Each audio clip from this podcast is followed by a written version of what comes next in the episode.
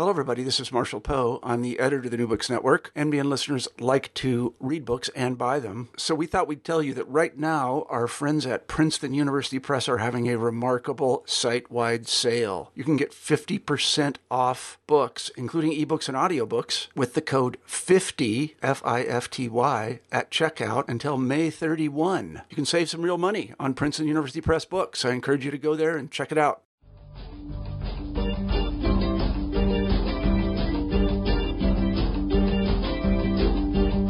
Hello, thanks for joining us for this episode of New Books in Philosophy.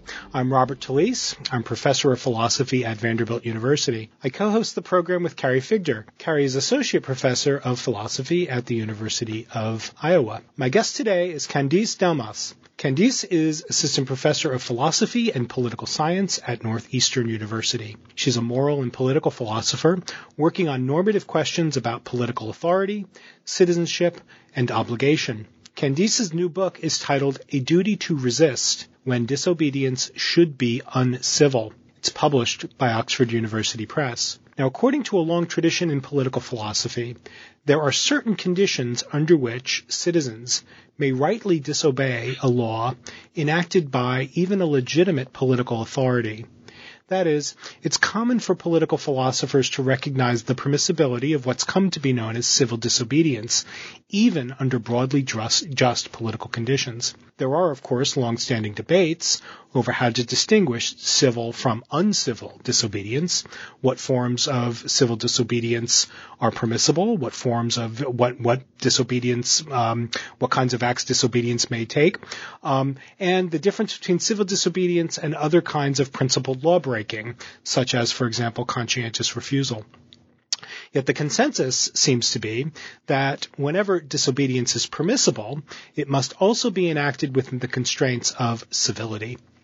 Now, in her book, Candice Delmas challenges this consensus. She develops an argument according to which the standard accounts of the general obligation to obey the law also would permit forms of principled lawbreaking that go beyond the standard constraints of civility. So there's a lot to talk about, but let's begin as we normally do with our guest. Hello, Candice. Hello, Bob. Why don't you get us started by telling us a little bit about yourself? Um, sure. Uh, and thanks for inviting me. It's a real pleasure to be here. Well, thank you for joining us. so, um, I'm originally from France. I grew up right outside Nice on the French Riviera. Uh, that did not prepare me very well for New England's winters, unfortunately.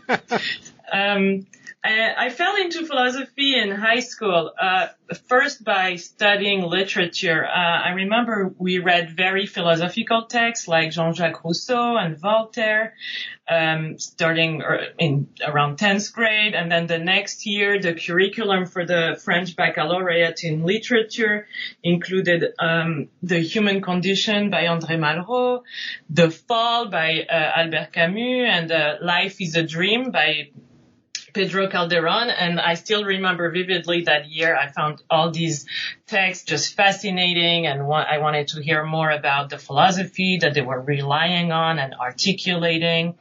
I loved, uh, I loved poetry too, Baudelaire, Rimbaud, Verlaine, and uh, uh, their reflections on mortality, beauty, and art. I was also a fan of um, Stanley Kubrick and David Lynch, whose films I found beautiful and enigmatic. And so I, I just long to appreciate and understand all that even better with philosophy. Um, and by this time I started actually taking philosophy classes, which was uh, in high school eight hours of it per week. Wow. Um, I was I was hooked. Um, I studied it as an undergrad uh, in Paris and then in the US in graduate school. So that's the thread of my interest in philosophy and it didn't uh, intersect with my interest in civil disobedience until uh, until uh, I, I, joined the PhD program. So I, I, had been always fascinated by social movements and popular uprisings. I, I, grew up at the end of the Cold War with the fall of the Berlin Wall and the rise of uh, democratic independence movements throughout the Soviet Union. Protest is also, you know, central uh, to France. It's in France's DNA. So we we uh, talk about the French Revolution, the Paris Commune, and May uh, 1968 a lot. Um, as a French youth going to demonstrations is a bit of a rite of passage, and uh, strikes regularly uh, paralyze France. And all this um, had made me especially receptive to the U.S. tradition of principled disobedience, which I discovered in grad school thanks to my advisor, David Lyons. Mm. So we, we discussed uh, uh, uh, and read about abolitionists in uh, antebellum U.S., the boycotts and civil disobedience campaigns of the civil rights movement, the radical activism of black nationalists, uh, the political violence of uh, left-wing groups like the Weather Underground. And I in contrast with this rich tradition and political significance of uh, civil disobedience, I was surprised to see the, the philosophical focus on questions of obedience, mostly really, um, while you know, thinking about civil disobedience is always narrowly confined and so doesn't come close to addressing the variety of disobedience I just mentioned. And really principled disobedience, uh, at least when I um, started studying, was uh, relatively neglected uh, in uh, in philosophy. So, um, yeah, that's how I, I got interested into uh, in, in civil disobedience. That's fabulous. Um, can I just ask a question? You mentioned the Kubrick and um, uh, um, uh, um, David Lynch films. Were there any particular uh, particular films by either of those filmmakers that you thought was especially philosophical? Yeah, I mean, uh, yeah. I have an interest in film that many people don't know about. oh, really? do you like those two directors in particular? Uh, yes, in particular, I do. Yeah. Um, yeah, so I loved the 2001 The Space Odyssey right. and, uh, and The Clockwork Orange and, um, and some of the older films too. And, uh, with Lynch, I loved, I loved Twin Peaks, actually, the TV show and, um, Lost Highway and yeah, um, yeah, there's some very deep thoughts about modal logic in Lost Highway. uh, but let's let's let's I, I could talk a long time uh, about about uh, about some of those films, but um, let's pick up with the book, um, which is really really fabulous. So let me just start by congratulating you. I think you've written a, a really really nice uh, piece of philosophy here.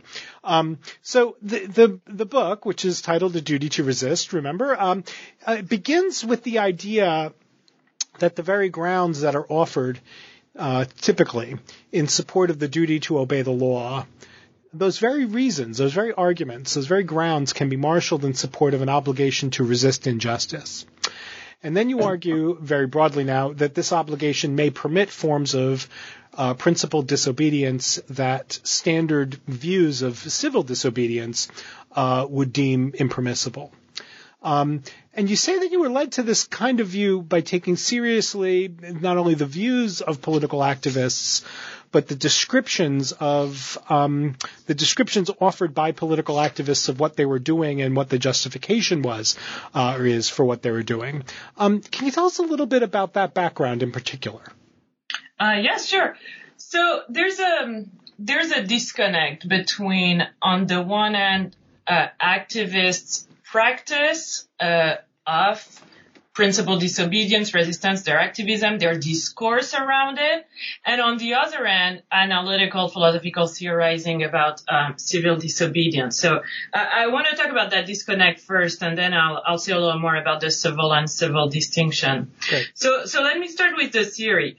Um, philosophers who are concerned with the rights and duties of citizens uh, often defend a moral duty to obey the law.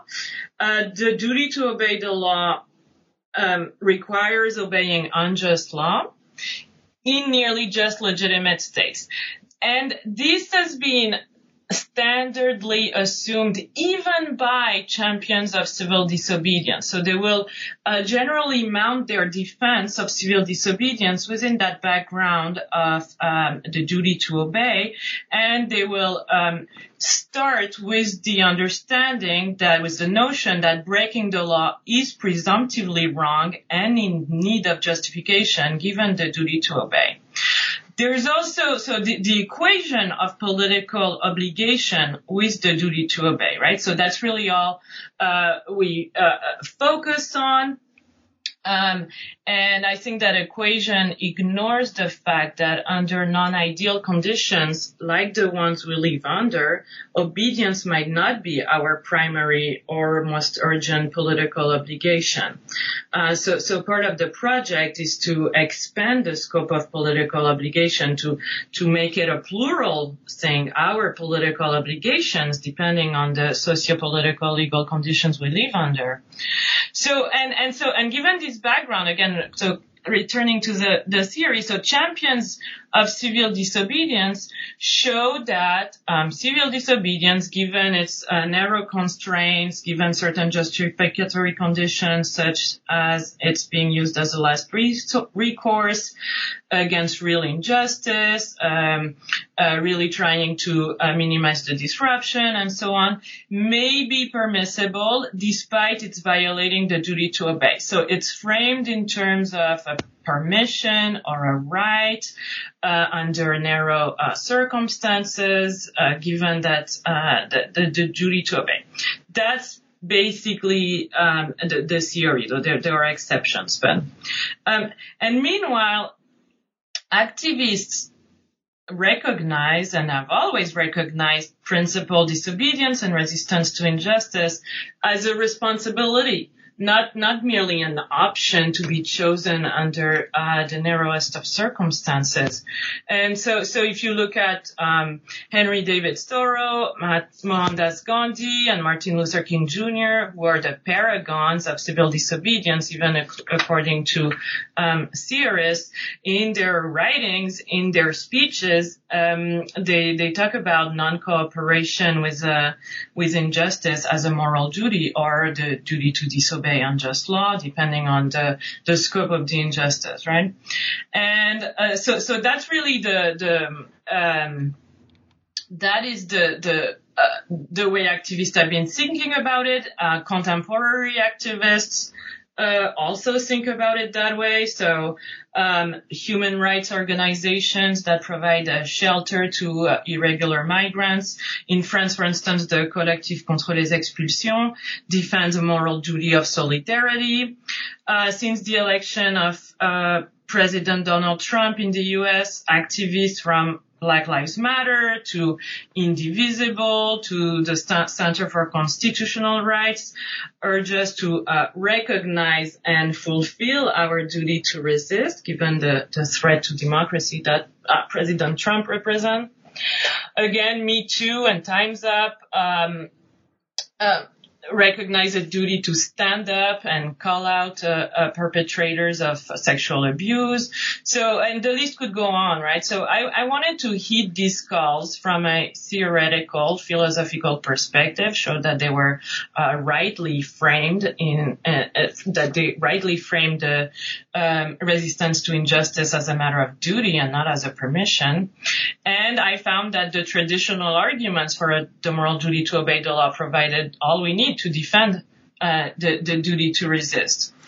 And now um, on the on the civil and civil distinction, because I, haven't said anything about it there, but so while theorists um, focus narrowly on civil disobedience, activists don't do that, but they don't really talk about uncivil. So let, let, let me say a little bit there. Sure. The so the standard conception of uh, civil disobedience, so propounded by uh, John Rawls, commonly endorsed uh, by the public, is narrower than the principled disobedience that activists call for and that I think we should reflect on. So on the standard view, civil disobedience is a conscientious, public, non-violent breach of law undertaken by an agent willing to accept punishment with the goal of persuading the majority to change a law or policy by appealing to the community's shared principle shared principles of justice. And so given all this disobedience there is supposed to be undertaken within the limits of fidelity to law. Um, that's why it can be permissible on the on these uh, standard liberal accounts. So I um I, I identify four marks of civility from the standard view. Uh, one is publicity, so the uh, disobedience must be open uh, and, and, communicative. It's designed to be read as a as a speech act by a given audience. Um, the second is nonviolence, which prohibits the use of force, uh, the infliction of harm, and damage to property. Sometimes it also excludes coercion, but I don't think uh, it, it, should. So I don't take I don't take nonviolence to necessarily uh, prohibit coercion. The third uh, mark of civility is non-evasion, which just means that the agent accepts the legal consequences, so may not necessarily seek them out, but accept them when they come.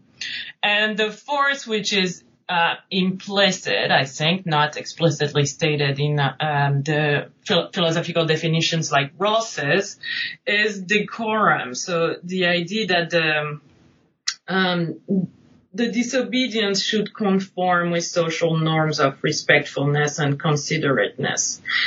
Um, now, th- there's been a lot of critiques of the standard conception, and uh, so theorists like uh, Kimberly Brownlee and Robin Celikates have uh, redefined civil disobedience uh, more broadly so that they would include acts of principled disobedience that are uh, covered, evasive, uh, and even violent.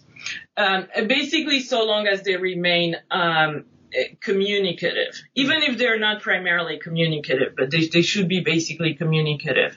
So that that's not the the road I take, right? So they're they're um, they are undertaking an an ameliorative project on civil disobedience, which um, should help make some um, historical or novel forms of protest uh, that don't fit the standard account nonetheless acceptable.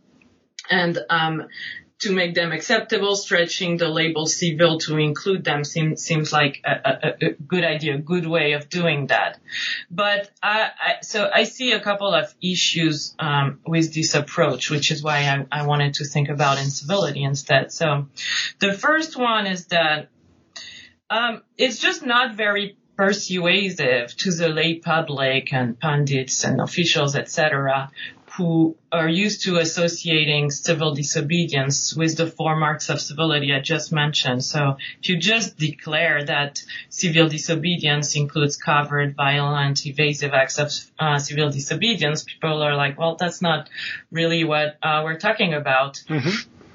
And the second problem is that um, some, a number of activists and dissidents uh, from the English suffragists to the activist group Anonymous, uh, the radical feminist collectives Pussy Riot and Femen, openly and deliberately flout the standard script of civil disobedience. Um, uh, they usually do so because they want to make a point of refusing the system's legitimacy. And so rather than trying to shoehorn these acts into the category of civil disobedience, I wanted to grant their incivility and inquire into um, their possible justification. So, so just to, to, to finish on, on my view on civil disobedience, um, designates acts of principled disobedience that may or may not be communicative. So that includes direct action and that violate one or more of the four norms or marks of civility uh, by being covered, violent, evasive, or uh, uh, offensive. Um, and so, uh, and given civil disobedience, that's understood as trying to um, uh, think about the potential instrumental or expressive value of, uh, of acts like this. Excellent. Let me just ask a uh, sort of just a quick kind of conceptual question. Um, if uh, on your account um, the the thought is that a successful conception of um, uh, civil disobedience, or maybe just principled lawbreaking, to use the the more general term that you use.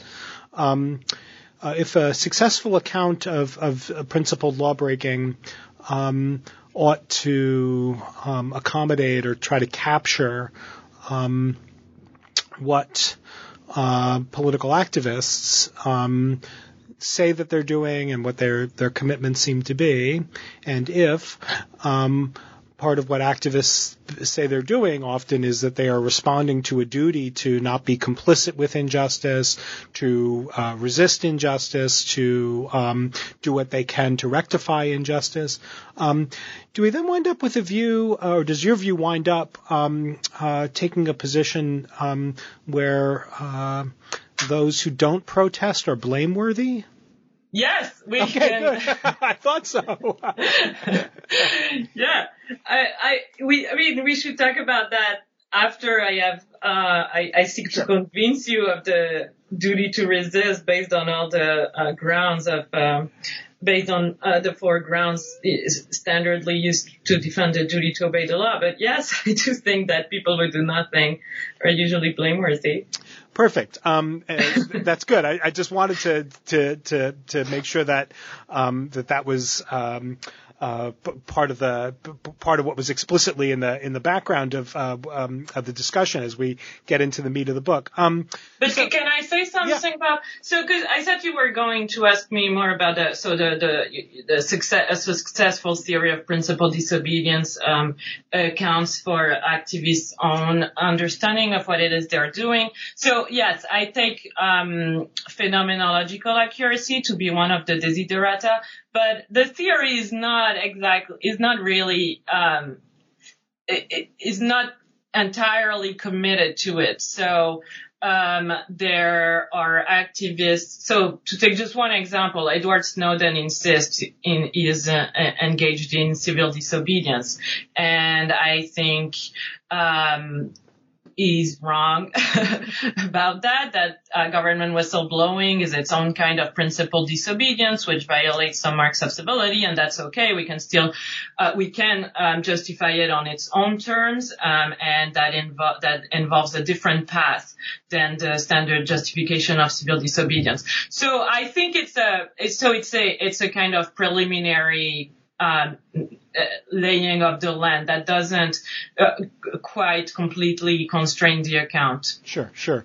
Um, let me, can I just one, one other methodological sort of question before we, we get into what I take to be the, the central uh, line of argument in the book. Um, and this is already sort of was touched on, um, touched on in um, part of what you were just saying. You know, it's always struck me as very um, puzzling in political philosophy that our conception of civil disobedience or the standard conceptions of civil disobedience still seem to be conceptions within ideal theory. Um, and it's it's always sort of struck me as puzzling that civil disobedience is is is kind of intrinsically a non-ideal phenomenon, right? Um, yeah. So, can you tell us a little bit just about um, uh, the relation? Uh, you, you, know, you mentioned this, uh, discuss it early in the book. The sort of the, where you place yourself um, with respect to this longer tradition uh, in political philosophy, which is mainly concerned with giving a fairly highly idealized conception of permissible um, uh, disobedience. You're, I take it, more interested in in pursuing the topic from the perspective of uh, non-ideal conditions. Is that right? Yes, that's right. Right. So, um, theories of civil disobedience are supposed to be ostensibly non-ideal theories, right? So John Rawls presents his as an incursion into non-ideal theory, uh, which is designed to help address real-world issues, presumably such as the um, anti-war student activism and civil rights protests of his time. But the, he, he, thinks that civil disobedience is a problem only in the special case of the nearly just society. Right. Um, and so, it, so civil disobedience is only a problem there because of the moral duty to obey the law, which would make disobedience presumptively permissible, impermissible. It's not a problem in less than nearly just uh, not quite legitimate and illegitimate societies where citizens are not morally bound to obey the law because their disobedience does not presumptively require justification. Um, so it's a it's a very idealized non-ideal theory, as you just said.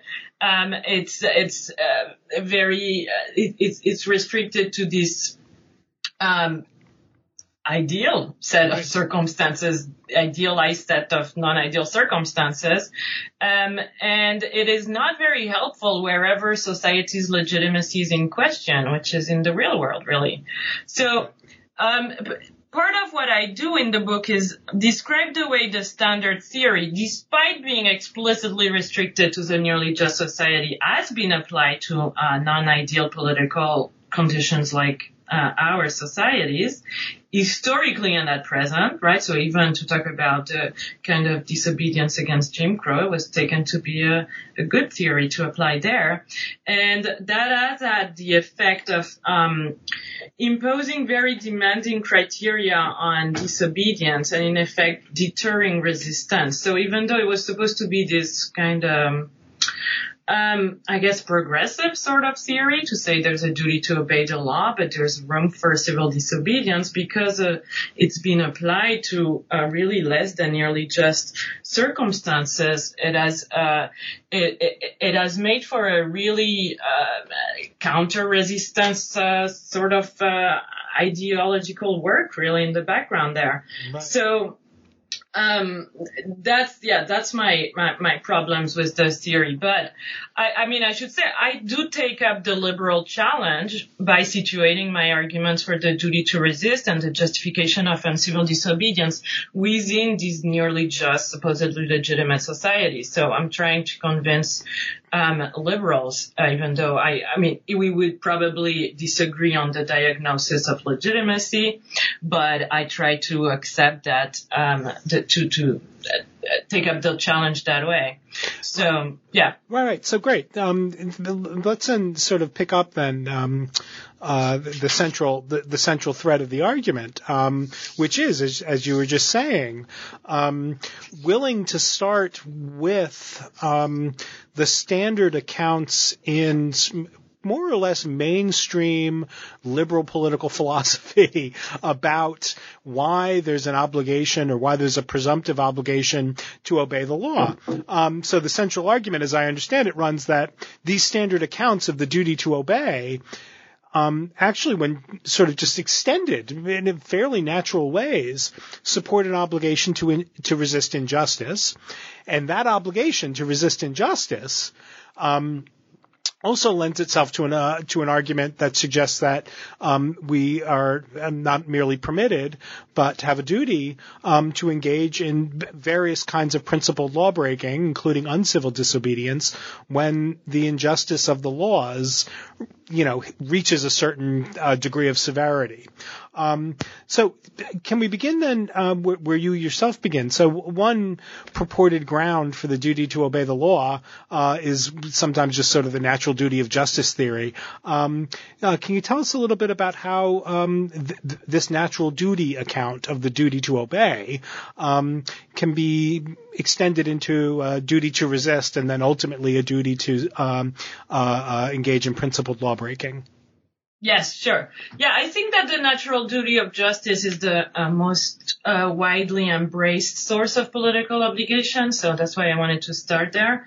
Um, so um, according to Rawls, uh, Rawls, the duty of justice has two parts, right? It requires uh, supporting just institutions by complying with those that exist and apply to us, and by uh, assisting in the establishment of just arrangements uh, when they do not exist right. when this can be done with little cost to ourselves. All right. Um, so there, there are, since Rawls made the case uh, for the duty to obey on the basis of the duty of justice, there's been many different kinds of accounts, uh, but the structures, uh, the, the structure of the arguments are similar. So for each account, the duty of justice both grounds and limits the duty to obey the law, and that that's why I, uh, there's uh, some some leeway for me. So um, each uh, account contends that the natural duty of justice requires submitting to the state, but each places a limit on the duty to obey the law at the border of legitimate liberal democratic states. So the, the all these uh, duty of justice based accounts of the uh, duty to obey are uh, always tied to democratic legitimacy. Mm-hmm. And um, uh, roughly, that's because, well, the duty of justice addresses individuals as free and equal citizens, and so it cannot obligate them to maintain uh, legal and socio-political conditions that deny people that free and equal status. So, on all these accounts, the duty to obey the law is is limited, and injustice dissolves it. So that's where I, I, I, I start. And what I do is try to reach some clarity on the contours of the injustice by sketching um, a typology of the uh, injustices that can and often do arise within broadly legitimate society. So it's it's not an exhaustive typology, but I I I, I take the the injustices I identify to be uh, fairly um, common mm-hmm. in otherwise broadly legitimate societies. So, so uh, first there's uh, disrespect, which consists of the uh, public denial of citizens' free and equal status. Um, an, an, example would be um, anti-trans bathroom policies, such as in North Carolina, which uh, attached bathroom access to the gender one is assigned at birth, or the burkini bans on the French Riviera. Um, second, uh, wrongs to non-members. So that this injustice involves um, uh, democratically sanctioned violations of the basic rights and dignity of non-citizens at home and abroad. So think of restrictive anti-immigration policies or unjust um, foreign inter- military interventions. Um, next, deliberative inertia, which occurs when uh, issues and discourses are blocked from the deliberative agenda. Um, for instance, uh, when it comes to environmental or animal rights issues or economic inequality. Um, the uh, fourth uh, type of injustice is official misconduct, which consists in routine illegal practices uh, by officials uh, acting on their authority, think police brutality or pol- political corruption. And the last one is public ignorance, which occurs when the states when the state prevent the, uh, the people from learning about conduct programs and policies that they should know and deliberate about. So these injustices are uh, not uh, do not necessarily lead to a collapse of uh, the state's legitimacy, but they partially weaken or dissolve the duty to obey the law, at least in those areas. Um, and so, uh, where the duty of justice does not require obeying the law, as I think is the case in this context of injustice and democratic deficits, I want to argue that the duty of justice there permits and sometimes require sometimes requires uh, resisting injustice instead. Uh, it can when uh, principled disobedience better advances justice uh, than uh, uh, than if you obey the law. So it isn't always the case, right? That principled disobedience would better advance justice, but in some cases it will. Or when it can um, serve to uh, alert the public um, to the power differentials that uh, threaten democratic legitimacy. Um, so as a, so that's the the the, uh, the argument for the duty to resist in its general form. Now the the final step of the argument identifies the the methods through which the this duty to resist based on the duty uh, uh of justice can be satisfied, and so one is education, so that does not necessarily require educational initiatives, so to, to raise public awareness, to inform the public, to uh, maybe um, help uh, advance a better commu- a better understanding of um, of democratic legitimacy or a better conception of justice. I- educational uh, initiatives don't need to be unlawful, but I look at some of the uh, some activists. Um, campaigns um, and digital disobedience uh, to raise awareness about digital rights and and and see them as um, in their way. Um, um, promoting the duty of justice and satisfying uh, a, a, duty to resist in context of um, of deliberative inertia about digital rights. Mm. A second method is, is protest, which can include civil disobedience, and there I look at uh, uh, the civil rights movement as um, a very much um, um, eager to change the community's conception of justice, so kind of tailored to um, uh, enhancing the, the uh, majority's understanding of what constitutional um, equality requires. Um, a, the, a third method is covert disobedience. Uh, so the sanctuary movement, I think, um, is a good example of um, um, principle disobedience that uh, uh, realizes the duty of justice in context of also wrongs to non-members. Right? I was talking about the restrictive anti-immigration policies. Uh, then perhaps more surprisingly, vigilantism. So, right. yeah, the idea there is that there, there, so vigilantism is usually most of the time um, uh, impermissible because it consists of usurpation of um, uh, the state powers, especially law enforcement powers, often for unjustifiable ends. But I was interested in uh, groups like the Deacons for Defense, hmm. who uh, during Jim Crow um, protected uh, civil rights workers and uh, the civil rights activists. Uh, and were um, patrolling neighborhood to ensure the safety of people. So what they were doing was a kind of collective self-defense in context of uh, institutional inefficacy and utter unwillingness to uh, protect the uh, bodily integrity and life of of blacks. So I take that as um, a, a, kind of contribution to advancing um, the duty of justice in this particular context where, you know, with, with uh, official misconduct in, in the background and disrespect front and center. Right. Um, and the last one is uh, whistleblowing. So I look at the Panama and Paradise Papers and uh, Snowden's leaks and uh, argue that um, they constitute um, um justified, uh, worthwhile efforts to uh, um, inform the public about uh, things that should be known and deliberated about and put on the agenda important issues for the whole community to be discussing. Right. Um, so good.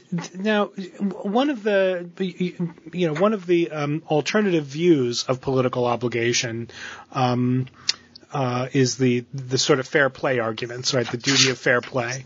Um, so I take it that part of the, the strategy for the book is to take each of these standard accounts of political obligation and show how they can be easily extended to um, generate the duty uh, to resist. Um, can you tell us a bit about how the duty of fair play can be marshaled uh, uh, in in favor of uh, the duty to resist? Um, yes. So again, I start with the uh, the argument for the duty to obey. So uh, with fair play, so the duty of fair play requires reciprocating for benefits received, uh, doing one's share in producing mutual benefits. So fair play theorists of political obligation um, understand citizens as uh, participants in a mutually beneficial cooperative scheme.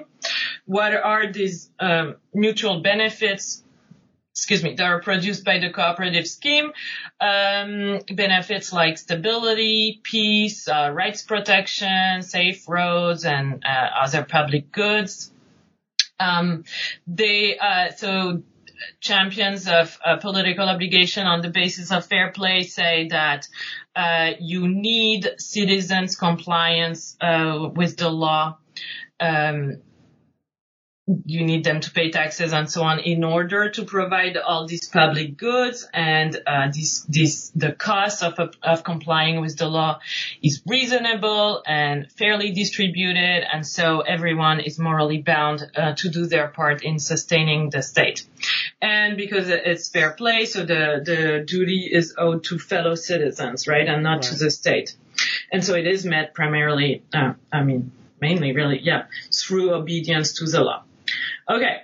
I, so on, on all the, on all fair play accounts, um, participants are permitted to refuse to cooperate with uh, exploitative or harmful schemes. So that's what I'm interested in is right. what follows uh, uh, for citizens under conditions of injustice. And I look at um, uh, schemes, uh, social schemes that do not distribute be- benefits and burdens fairly, or that impose harms on non-members. Um, and so well, fair play theorists would say, well, nothing follows. Basically, yeah, you don't have to cooperate with uh, unfair schemes because the, the duty of fair play is not going to be triggered because some of the conditions are missing. Or they might say it is nonetheless triggered um, if you consent to it, right? right? But the the obligation to cooperate would be very weak and would be uh, defeated. So either way, you can refuse to cooperate, even if you benefit, right? You can refuse cooperating with uh, uh, uh unjust schemes of coordination.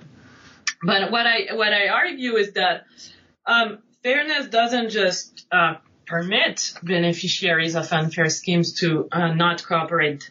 Fairness prohibits uh, benefits, beneficiaries of unfair schemes uh, to cooperate. And I, I, call it the, the negative argument, and it rests on an analysis of fairness prohibition of free riding. So the idea is that um, uh, benefiting from an exploitative or harmful scheme under certain uh, conditions involves the same deontic wrong as free riding.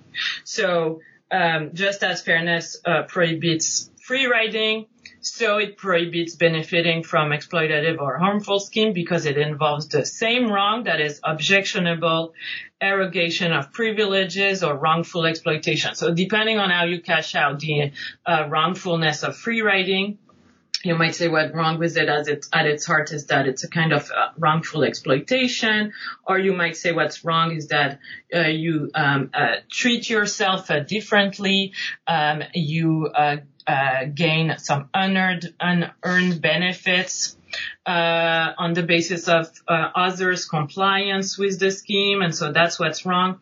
And so I, I, I argue that that's exactly what happens uh, in these schemes when beneficiaries um, um, continue to cooperate, and so they need to cease benefiting from the unjust scheme of coordination.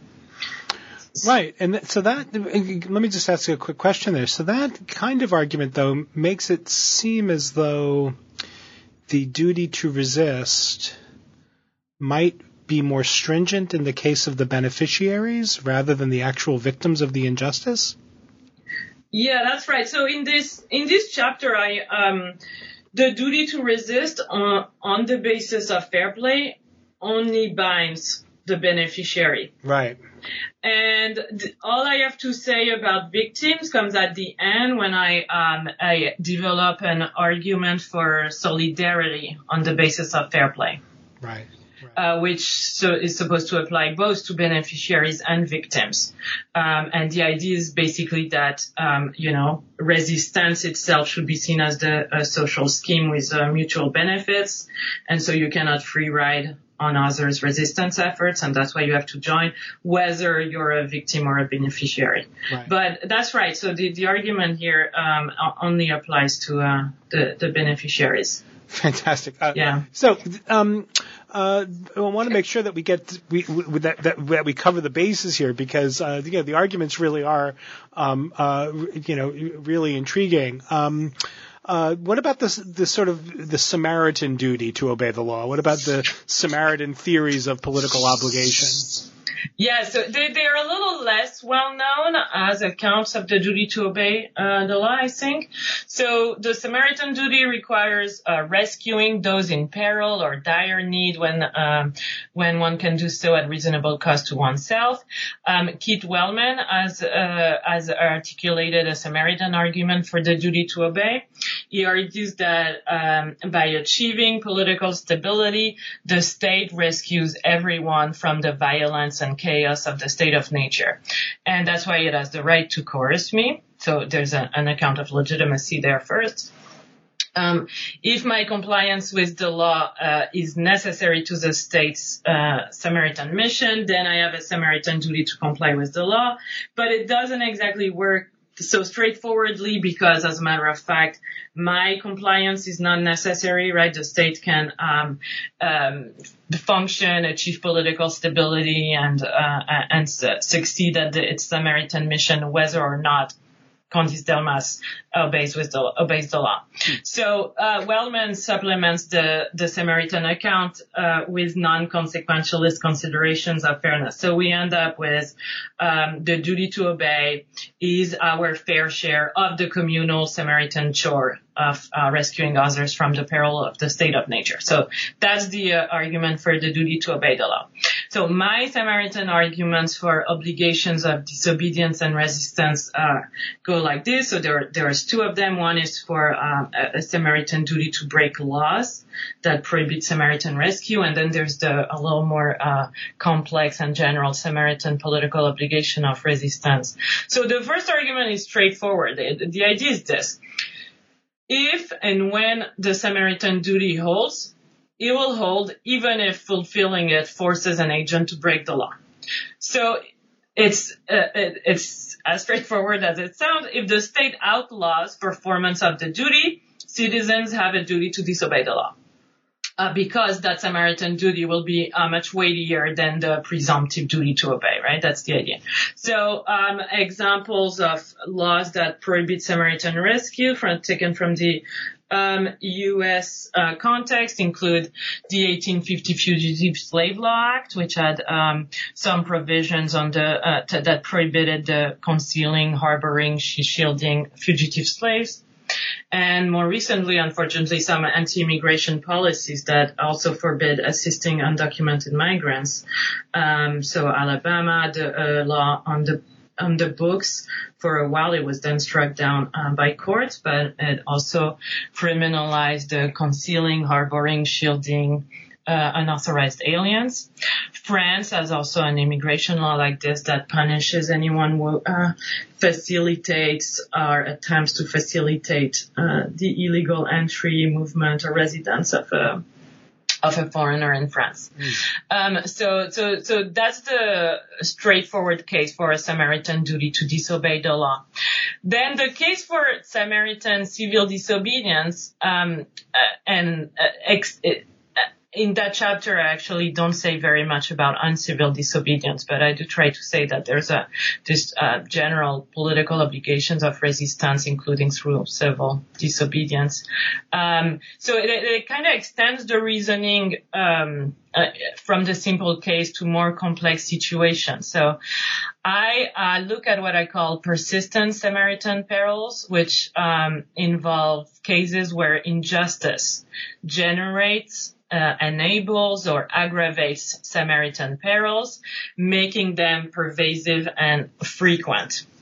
So here the, the, the state, the society doesn't just produce laws that prevent rescue, but it is structured in a way that um, generates the frequent occurrence of Samaritan perils. So in ways that are um, predictable given uh, the law, right? So examples include um, Jim Crow, again, the racial caste system in the U.S., which um, induced persistent Samaritan peril uh, by subjecting uh, African Americans to conditions of extreme material deprivation, coercion, intimidation, and terror.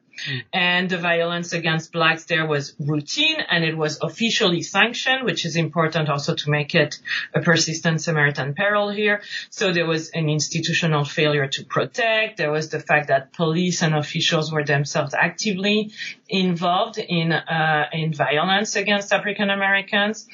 Um, uh, other examples of persistent Samaritan perils include um, the American urban ghetto, uh, which I think can be described as sources of persistent Samaritan perils, especially for young men and women. So given uh, um, crime and the lack of uh, of um, good community policing, and of course given uh, widespread police brutality. Um, refugees are under persistent Samaritan peril, so at home when they are forced uh, into displacement, in their journeys in refugee camps, uh, which are unsanitary, um, depressing places with alarming high, alarmingly high levels of uh, violence and hmm. suicide. I look at women in e- India who fear for their safety in public spaces and suffer a very high incidence of sexual assault. So th- those are um, I, I, I um, conceptualize these. Um, I characterize these um, sociopolitical conditions as persistent Samaritan perils. Now, the next step in the argument is to say that citizens are passersby. Uh, witnessing persistent Samaritan perils. And so, uh, what does Samaritan rescue look like for uh, these uh, citizen um, passersby? And I think that many citizens are passersby there, right? Um, so they um, I, I, think that they may be well positioned to uh, fulfill the duty to rescue through um, reform. So the the only way to uh, uh, really address persistent Samaritan perils is to eliminate the injustice at the root of the perils through reform. So, right. So one thing they could do is just bystander intervention in each time a Samaritan peril arises but that would not do anything to address the persistence of Samaritan perils. So the only way to address the latter is to radically reform um, the structures, the law, the practices that lead to uh, uh, generating, enabling, aggravating Samaritan perils. And so the last step is that the Samaritan duty can support obligations to call for reform given the Samaritan mission. And calling for reform can often be effectively done through principled disobedience. So that's the last step of the argument. Right. Fabulous. Um, what?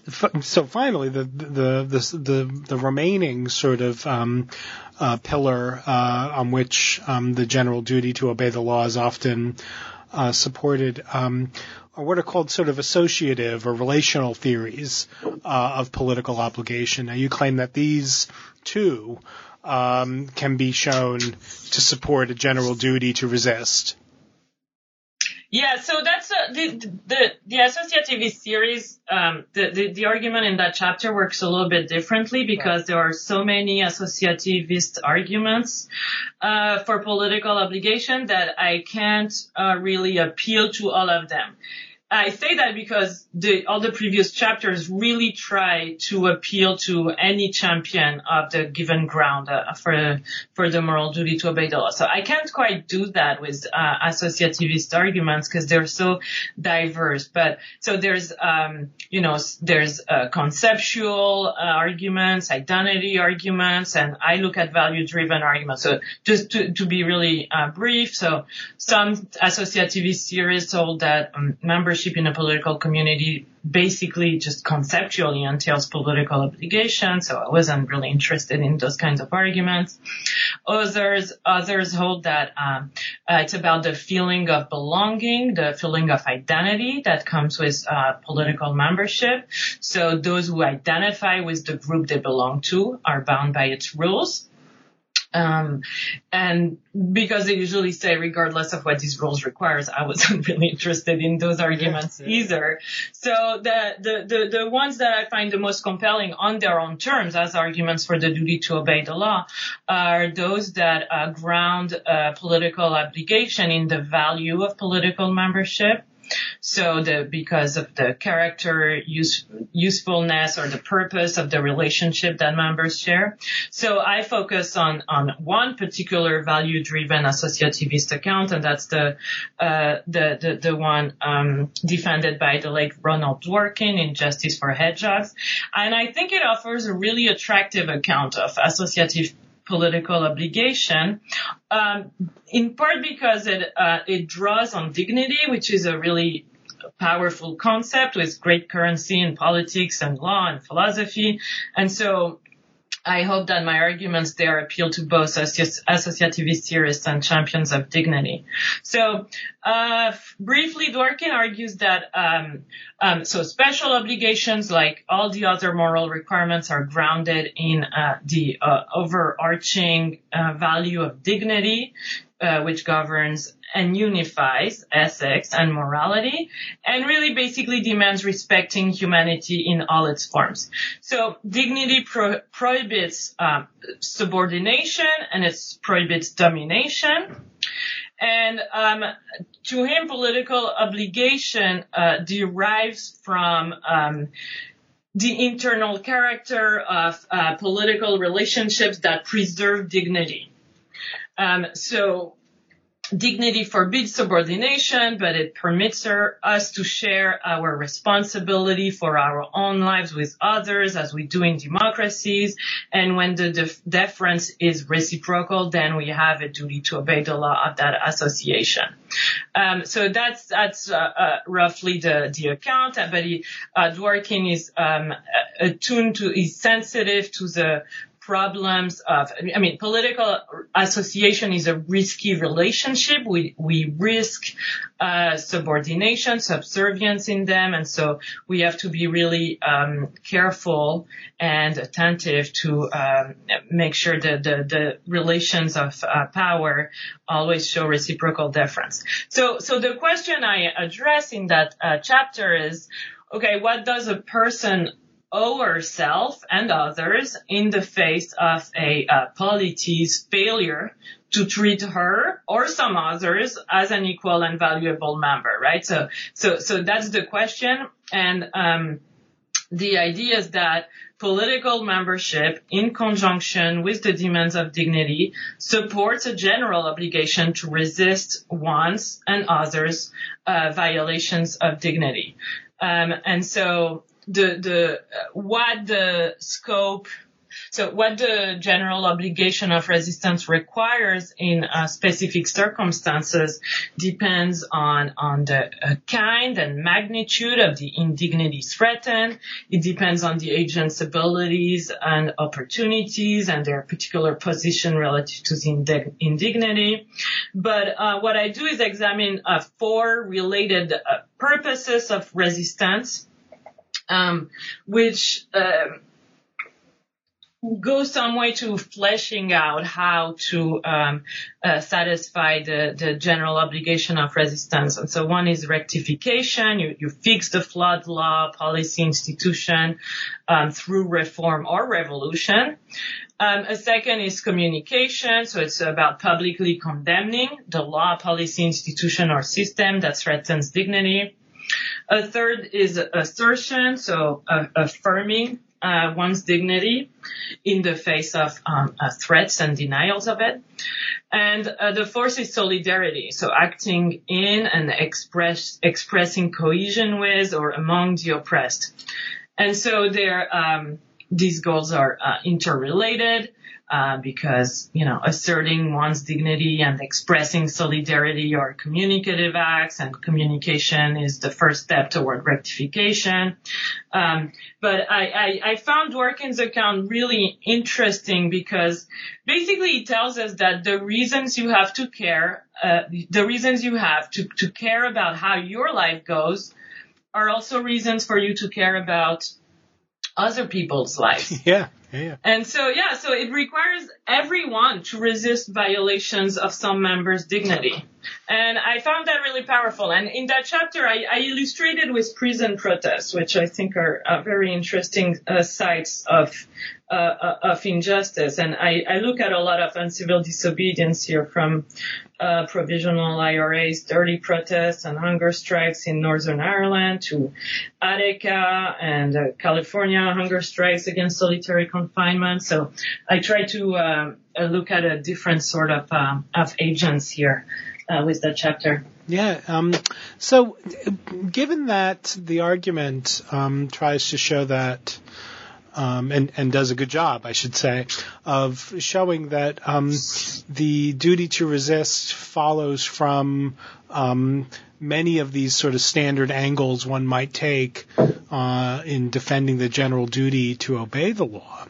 Um, I guess there's one objection, and, and it's one that you're you're you're keen to address, um, is a kind of demandingness objection, right? One objection um, is that um, the view, your, view, the view that there's a duty to resist, and sometimes resistance can take the form of uncivil disobedience, um, that this duty would impose on citizens fairly stringent demands uh, to resist injustice by means of principled protest, um, including perhaps in some cases on civil law breaking. can you tell us a little bit about how you deal with the demandingness worry? Yeah, I don't think I deal with it very satisfyingly, I'm afraid. But um, here's what I have to say about it. Um, first, I recognize the objection. So it, it's a really multi-layered objection. It's uh, it's not just demandingness. It's the epistemic and moral uncertainty of our action in the world. So it's um, it is it is daunting to consider uh, the extent of everything we might be required to do, especially if it doesn't stop at the merely legal, right? So right. how realistic is it to uh, ask so much of ordinary citizens?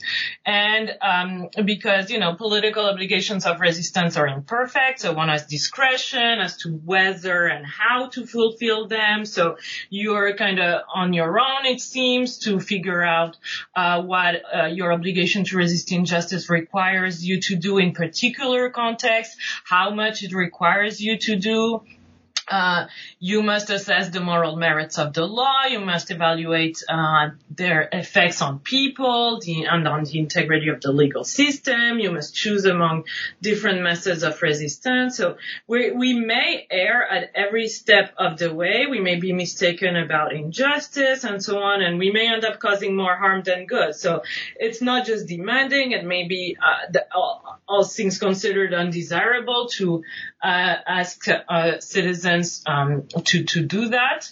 So my response, um, well, I mean, unsurprisingly, part of what I want to say is just that we shouldn't expect morality to be anything other than demanding in um, the non-ideal circumstances in which we live, which are often marred uh, by injustice. Um, a- another response is that um, the duty to obey the law, which a lot of people accept, makes very burdensome demands on citizens. You have to pay taxes, sit on juries, uh, be conscripted, uh, and serve in the military in some cases. And so there's no reason political obligations uh, in the face of injustice cannot be equally demanding. Um, and um, another sort of response is that um, we yeah, we have limited uh, time and cognitive resources and financial resources. We have other valuable projects to pursue. This may mean that we we cannot be expected to devote ourselves entirely to struggle for justice and democracy, but it certainly does not mean that we can just shrug off our political obligations as excessively demanding and do nothing, which is why I really think that you can be um, a blameworthy for uh, inaction. And uh, one thing I want to say too is that, so uh, especially when it comes to the worry of just letting individuals be private judges of uh, everything that's at stake here along the way of resisting injustice. So in the last chapter, I look at um, thinking and resistance as collective endeavors. So I, I use um, Hannah Arendt's and Michael Walzer's conceptions of civil disobedience as kind of group-centered practices, and I also use Amelie Rorty's analysis of uh, of ambivalence um, to argue that um, when we are pulled in different directions by what we feel are conflicting duties, or when we are trying to act on our obligations of resistance but are uh, confused about the, the shape uh, they should take, we um, should respond to these uh, these uh, pulls, this confusion with uh, collaborative engagement.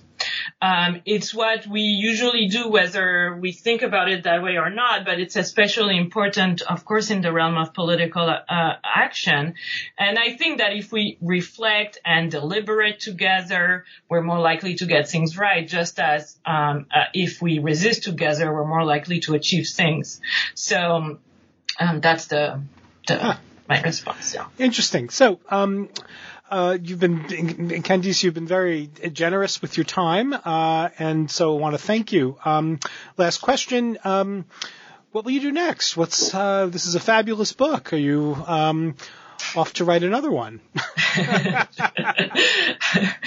Uh, I yeah, I've not started another book length project, so I, am working on a couple of articles now. One uh, one is uh, so I'm continuing to think about civility and incivility. I'm I'm writing a um, an entry for the Cambridge Companion to Civil Disobedience, and I'm I, I want to examine in great detail theories of civility. So outside the uh, literature on civil disobedience, really see um, the the the best argument one can uh, um, find for civility and against incivility. And um, and the other is a, a project provisionally called uh, Disobedience from the Margins, where I look at uh, dissident voices and disobedient practices from uh, undocumented migrants, um, stateless people, and um, and prisoners who engage in self-destructive disobedience like hunger strikes and lip sewing, and uh, see whether uh, examining those practices tell us something uh, more about